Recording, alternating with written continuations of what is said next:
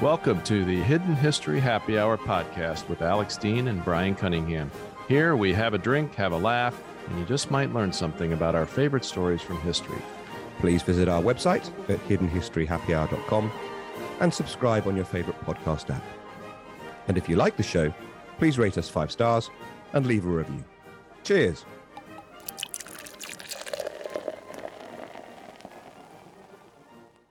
Hey, you start your own country or city, you reap the consequences. Welcome back to the Hidden History Happy Hour, my friend Alex. Brother Cunningham, how are you? I am very excited that we're getting back to our roots again, just you and me, as many and many of our fans have requested. And I'm going to now do what I've always promised to do and never fulfilled. Alex, tell the story. Thank you very much, Bryan. I'm going to tell the story of uh, a capital that nobody ever is able to guess. Um, my pub country, quiz. we love pub quizzes. Today's pub question is um, What is the only city to have been a European capital that is not in Europe? Mm. And the answer, a pause for a moment. Congratulate yourself if you paused the video. And if you got it right, well done. Yeah, write it down, people. No cheating. The answer is Rio de Janeiro. And the explanation is this Napoleon uh, was pushing into uh, the Iberian Peninsula in what became known as the Peninsular War. And that was going worryingly well uh, for Napoleon and the French. Uh, well, at least worryingly well if you were a member of the Portuguese nobility.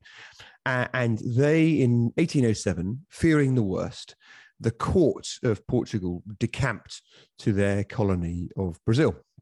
And they made Rio de Janeiro, some 5,000 miles away from home, the capital of Portugal. And now, poor old Rio isn't even the capital of Brazil. Pub quiz two: What is the capital of Brazil? Uh, you tell us. Brasilia, uh, which, but, which I do get right because it's, it's like one of these planned cities like Canberra or something. I get right, that answer. Go on, go on. Well, my question is: Is someone defending Portugal at this point, or are they just well, waiting for uh, Napoleon to come you'll in and take it over? Surprised to know, because we were at war with everybody at one time or other. It was the British uh, who were at war against the, the, the French with with gallant um, Iberian allies, and, and your um, oldest alliance, the Portugal. oldest, not just our oldest alliance, the longest continuous alliance in the world between Britain and Portugal, and um, so poor old Rio isn't even the capital of Brazil anymore. Brasilia is, and I always misspell Brasilia. I always spell it with uh, um, a, a Z. Brasilia with an S, uh, but I spell it with a Z because that was the name of the nightclub. Night in very inverted commas in my hometown in in Bury St Edmunds where I grew up. It was a, like a terrapin hut uh, where sweat. No, no, no, no, no, wait, wait, wait, hold on, hold on. I got to do a little callback. So you're saying you would go from this terrapin hut in Bury St. Edmunds to look at the leather skin covered Bible. Correct. That was like a Saturday night for you. That was a big night in Suffolk. Yeah. Anyway, so uh, Rio for a time was capital of Brazil and capital of Portugal. And when the Peninsular War was over, of course, the people of Portugal said, um, King, come on home. Uh, the realm shouldn't be permanently run from a colony. The problem was that everyone at court rather liked Rio. So King John VI uh, therefore promptly upgraded Brazil to a kingdom. So there, it's not a monarchy running things from a colony anymore.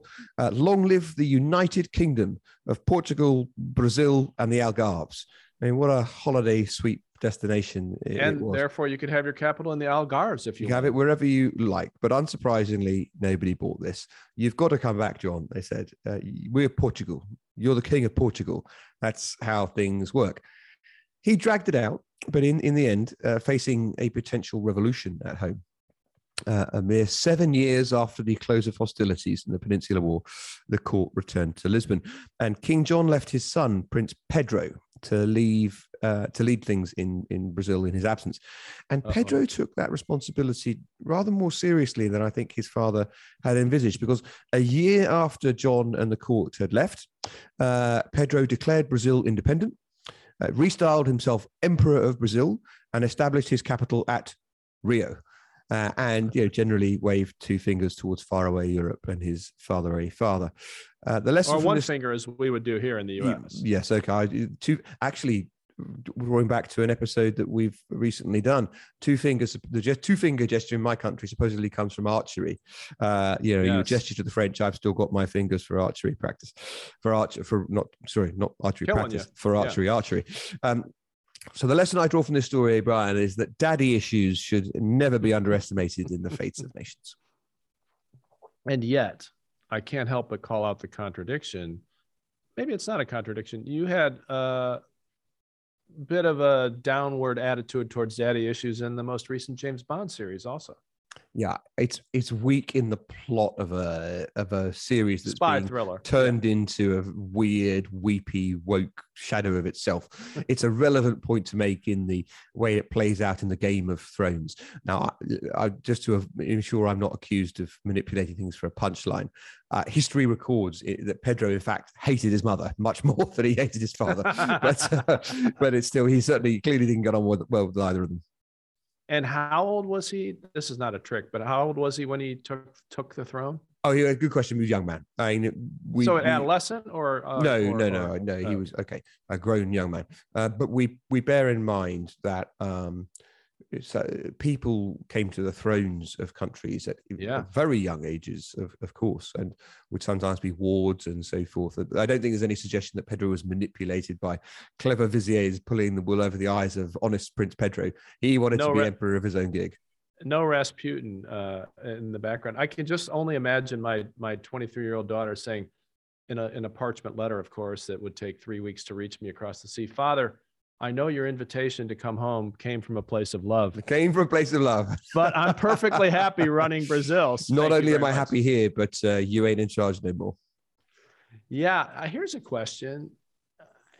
It's it's a little surprising to me that there would have been a mechanism in those days for the people of Portugal to demand that their sovereign return. I assume this must have been sort of like the landed gentry, right? Well, a that and b it looked like there was going to be a revolution if he didn't come back. So you know it was. But pretty... I guess that's what I guess that's what's surprising to me. How many revolutions have been started because they wanted a monarch, not the other way around? Well, it's it's interesting, isn't it? Countries' fates change with the life and death of single individuals, and uh, the symbolic power of, of monarchy in in that time was was very strong, and indeed for, for a long, long time before that, and, and some will say a good deal after that. But um, it, it's plain that you know the the death of uh, Henry V changes the course yeah. of, of things in my country. It's plain that the death of Richard the Lionheart changes things enormously uh, when you get John uh, after that. And I think that um, in my reading of history, the it's very easy to criticize the great man theory and think that all things depend on an individual uh, and what he or she has done but um, actually the symbolism of these people does do, does yeah. really matter. And if you are 5,000 miles away and peace has been restored to the realm, it's not just it's unlikely just to be a revolution with the proletariat rising up. Um, it, it's going to be led by another aspirant to the throne another another nobleman. And he had to go home to put that down. Well and it's not completely irrelevant today right? Um, zelensky is in ukraine very careful about being seen as being outside the country of Ukraine at any particular moment because the symbolism of weakness might tempt people to take matters into their own hands. Yep. Well, look, that is one way that you can establish your own hegemony over a significant or insignificant part of the earth, but you have a more modern story. I think on any reading, Brazil is a significant part of, of the uh, uh, of the globe. And what I'm about to talk about is not. Uh, uh, this is the story of Sealand and its great ruler, Prince Roy. And no matter how uh, far fetched it may sound, this story is true. Hmm. Roy Bates was British, at least to begin with, and he had served uh, his country and mine uh, in the Second World War with distinction. Um, his jaw had been shattered by a German bomb uh, before he married a beauty queen. He was uh, quite the um, he was quite the man. And having recovered from his war injuries and married the girl of his dreams, uh, Roy, as plain old Roy as he was then, uh, became a pirate radio host. And th- these are unlicensed radio uh, stations that operated uh, in ARG.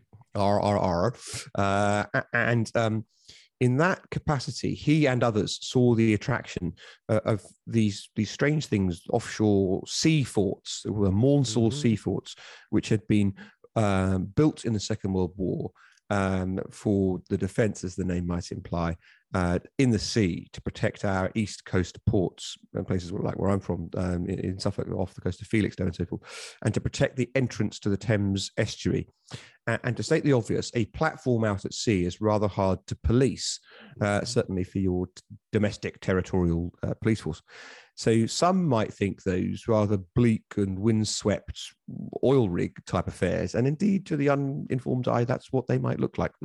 but to Roy, if you don't they, have vision, you if don't you don't have, if you don't have yeah. vision, to Roy, they were the promised land. So he first set up uh, shop on something called Knock John Fort, um, which is about nine nautical miles off the coast of Essex. And soon his eyes were drawn to a greater prize. HM Fort Roughs. Uh, and Roughs is a mere six nautical miles off the coast of Suffolk, rather a little more convenient, therefore, uh, but still a magic number. Um, in 1966, he seized Roughs with a fellow adventurer called Ronan O'Rahilly, who ran not too much resistance. I'm guessing, right? Well, there was still some. There were some oh, guys on right. there, right? All there right. was there was another bunch of guys doing pirate radio, and they kicked them out bodily. Uh, and Ronan ran something called Radio Caroline, which is very popular in, in, my country as a pirate radio. So I remember it as a child. I remember it still existing. But that town wasn't big enough for the both of them. And soon enough, uh, Ronan and Roy had fallen out, and Roy booted Ronan out too. Ronan O'Rahilly uh, rounded up some tough lads, and they attempted to retake Fort Roughs in 1967. Uh, but our Roy was having none of it and with guns and petrol bombs, the pretenders to the uh, to, to, the title of, of, Fort Roughs were swiftly repelled and alarmed by what was going on, quite reasonably. Royal Marines and our Royal Navy were uh, sent out to investigate what was going on in Roughs. Uh, Prince Roy's son, Prince Michael, uh, persuaded these usurpers representative of the armed forces of the United Kingdom, uh, to abandon their approach with warning shots. Well, they must have thought, well, what the hell's going on here? Are we in the right or not? They claimed, uh, Roy Bates and family claimed that these waters were theirs. They were outside the territorial waters of the UK, six miles out, and HM Roughs was no more. It was now the Principality of Sealand. Why wasn't uh, he a king? Why was he only a prince? Modesty alone can explain the downgrading, I think. Okay. Um, and they declared that they were entitled to defend it. And both to the surprise of all watchers, of course, both of the noble princes of Sealand were arrested uh, by the British authorities and charged with firearms offences. But hurrah for Sealand! Those charges were dismissed. For as the court uh, realised in its wisdom, these were international affairs, and Sealand was outside the rules that applied to UK uh, firearms mm-hmm. Uh, regulations. They were outside of the territorial limits. Plainly, therefore, Prince Roy maintained this vindicates my claim uh, to be a, an independent country. And the dismissal of these piddling false charges uh, vindicates uh, recognition of my country. Now, whether I or not. Ex- I feel an accept coming. Well, uh, look, spoiler, whether or not anyone else recognized it, they didn't. Uh, he argued he was entitled now to behave uh, as he did. Sealand start, uh, yeah, and to behave as a, as a ruler. Sealand started issuing passports, uh, rather a lot of them, in fact, rather more than you might think could um, live atop an oil rig type affair a few miles off the coast. Um, they adopted for itself an anthem and a flag and so on, the kind of thing that groups do when they're pretending to be a country. Yeah. Stamps, of course, that's always stamps. Uh, and sadly, the police charges that they faced were not the end of the challenges to yeah. the righteous rule of Prince Roy. There was a German businessman called Alexander Achenbach uh, who sought, this is in 1968 now, so Prince Roy has, re- has, has reigned for, for 10 years, uh, sought to engineer a deal with Prince Roy in which they'd build a luxury hotel and a casino on top of this oil rig type of affair. I mean, sounds really attractive, doesn't it? But you will be very surprised to hear it didn't come off.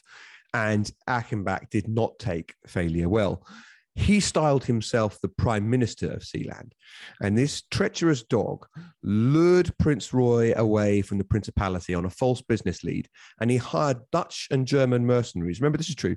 He hired Dutch and German mercenaries to help him conquer Sealand in a putsch in Prince Roy's absence. They stormed the kingdom by jet ski. Uh, they stormed the kingdom with speedboats and helicopters, and they took control. And at constitutional outrage, they took Prince Michael prisoner. This is, this is an affront to uh, Prince Roy's honor and gallantry. Yeah. But such insurrectionists were no match uh, for our Prince Roy. I mean, he faced down the Germans at Monte Cassino, and that was no small affair. So yeah. these mercenary running dogs were nothing in comparison with what he'd done. And they had underestimated the resources of Sealand. Uh, no one knew it uh, as Prince Roy did. And he chartered a helicopter of his own. Our gallant hero regains access to the kingdom and to a cache of weapons that he had hidden therein. And single handedly, I think, I don't think he had any help at this stage, single handedly, he then dispatches uh, these outrageous uh, rebels in no uncertain did he terms. kill people? Did he kill people? No, no loss of yeah. no loss of life. Although okay, it would have good. been better than these these dogs deserved. Uh, Prince Michael was freed, and the aggressors were tamed. But the point is, he didn't just see off the mercenaries. This wasn't just a case of foreign hostility, Bryan. It was treason because yeah. Achenbach had a Sealand passport. Sure. Well, the rest of those invaders were released, but Achenbach was imprisoned in Sealand's highest tower. I mean, it doesn't have a highest tower, but you know, just go with the metaphor. He was imprisoned. Now, plainly, hanging would be too good for such a traitor, but uh, oh. such was the graciousness of Prince Roy that rather than the swift execution that he swiftly merited, uh, he just kept him as a prisoner and began negotiations with the German government for the fiend's release. And negotiate the Germans did. Well, plainly, this demonstrates once again the validity of the claim to a kingdom. Sure. He was entering negotiate with a non-country. Sovereign discourse, sovereign negotiations. His claims must be true. By the grace of Roy, Achenbach was released and returned to Germany. Only to go on to claim to be the head of government in exile, the Sealand rebel rebel government. Where uh, this this dog knew no uh, knew no honor at all. Now, totally coincidentally, uh, around this time, uh, Britain, oh, sorry, a little, little later in 87, uh, Britain extended its territorial waters claim from three miles, that is to say, doesn't cover Roughs, Sealand, uh, to 12 miles. And the Principality now found itself claimed to be in British waters. And obviously, that could only have been motivated by Britain's concerns about the rising power of its neighbour, Sealand. Mm. It is irrelevant. Reinforcement. Exactly. It is completely irrelevant to point out that every country on the face of the earth recognized Britain's right. claim to Sealand under the laws well, of the and, sea. And also, details, details. Around, and, and all the other countries increased to 12 miles too. Correct. But that's details yeah. too. It was all plainly to do with the rising power of yeah. Sealand. But neither the uh, machinations of the pretender Achenbach, nor the claims of authority over Sealand by other states like Britain, Sealand's rival, of course, uh, were obstacles to the Principality's success. Internet domain uh, schemes flourished, uh, passport sales, of course, accreditation to loyal new citizens who might take advantage of the uh, arrangements of, of citizenship. Favorable this, tax this place. situation. Indeed, stamps, coins, peerages started issuing peerages within the realm, the realm of Sealand. There was no end to Sealand's bounty. But Bryan, uh, after many happy years of, of, this, I'm afraid tragedy struck uh, the realm not once but several uh, times. We bear in mind, of course, that um, he had first taken what became Sealand, but was then Roughs in 1966 we're now in 2006. Prince Roy has reigned for 40 years. And I'm afraid a fire broke out on Sealand. And as a percentage of territory damaged, it must be one of the worst disasters ever to befall a country. And it rendered much of Sealand a blighted waste. Uninhabitable. Um, indeed. And then in 2012, Prince Roy died. Um, mm. Prince Michael, of course, has uh, had reigned in for some time as Prince Regent because his father had been unwell. But I'm afraid that the founding uh, leader's passing seemed a mortal blow to the energies of Sealand. Rather poignantly and sadly, its flag was uh, was planted on Everest by a uh, a loyal follower of Sealand, but uh, that was little recompense. Sealand carries on today, Bryan, It's Prince reigns in absentia uh, as he runs a cockle fishing business in Leigh-on-Sea, uh, which from all accounts is a very nice part of the world. Uh, its sports teams remain accredited. It still enters sports in competitions amongst unrecognized nations. Film rights to this tale are often discussed, and I'm willing to entertain them too. Not that I have any right to uh, to seize it, but then Prince Roy's magnificent example shows that rights to seizing something is not the point. Uh, but Yes, I'm afraid sir. one fears when it comes to Sealand, things can never be the same uh, without the magnificent major, our late, much lamented Prince Roy. To Prince Roy. Prince Roy. So, can a person visit Sealand today? It's a very good question. I bet you could if you were willing to spend a bit on Take it. your There own, is take your own boat, twelve miles out. hard to believe, but Or there is no miles. there's no there's no charter flight, uh, and uh, it's only obviously a demonstration of Britain's jealousy that there's no regular um, flight from Heathrow. But uh, you you would have to uh, enter into arrangements with Prince Michael to uh, be granted access. Uh, and if you get there, I fear what you would find is a burnt out shell. Um, so there ain't, I don't think there's that much to see. Uh, but if you went through those maneuvers, you probably could be granted diplomatic access. Bryan, a man as distinguished as yourself with a legacy of service would probably be allowed. Yeah, but how great would it be to do a live episode from the top of the highest tower of Sealand? I tell you what, if we It'd uh, be make- cold. Yeah, it'd be cold. If we make it to 100 episodes, we should aim to do it on Sealand, not least because it was the home of pirate radio for many years. And yeah, the, that tradition of recording on there is actually a rather great one. that is worthy of a episode in and of itself. Pirate radio in the UK. Some of our viewers know that I'm a somewhat lapsed uh, drummer, and um, maybe we'd even have a jam session on top of the to- the highest tower. I forgot to mention, Alex. Uh, relevant to nothing, I guess. I'm enjoying some Teeling Irish whiskey today. I'm still on the same gin that uh, we had a few episodes ago because we hadn't talked about which what we were going to drink Yes. uh, on this one. G-Vine is my drink uh, today.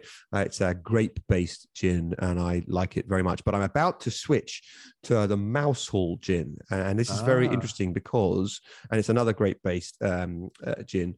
It's an it's a South African transplant transplanted family making gin in the UK from the off products of their grapes of their grape harvest and they are harvesting wine in the UK uh, which is an increasingly successful business people Yeah, always yeah. claim that the strata of land is the s- sort of the same quality as the best wine growing areas in France which is why a lot of champagne growers buy up areas in um, in, in, southern England so when I have the Mousehall gin I will report back Well, maybe grape based gin will be more agreeable to me. I guess we'll. we'll I, we'll I think you'd out. like it I, I'm willing to uh, put some in you and find out I would much rather experience that than try to start our own country on a abandoned uh, oil well. no reason you can't do both All right, my friend, listeners, this has been pure undistilled H4 you've enjoyed today. Let us know what you think. And until next time, cheers. Cheers. Thank you for listening to the Hidden History Happy Hour podcast. Don't forget to subscribe on your favorite podcast app. And if you have questions, comments, or suggestions for topics, you can find us on Twitter or on our website, hiddenhistoryhappyhour.com. We look forward to joining you next time. Much gratitude to our multi talented production team of Jeremy Core, Kate Cruz, and Grace Keller, and to our visionary executive producer, Ivan Williams. And thanks also to our art designer, David Wardle, without whom this podcast would be, well, history. Cheers.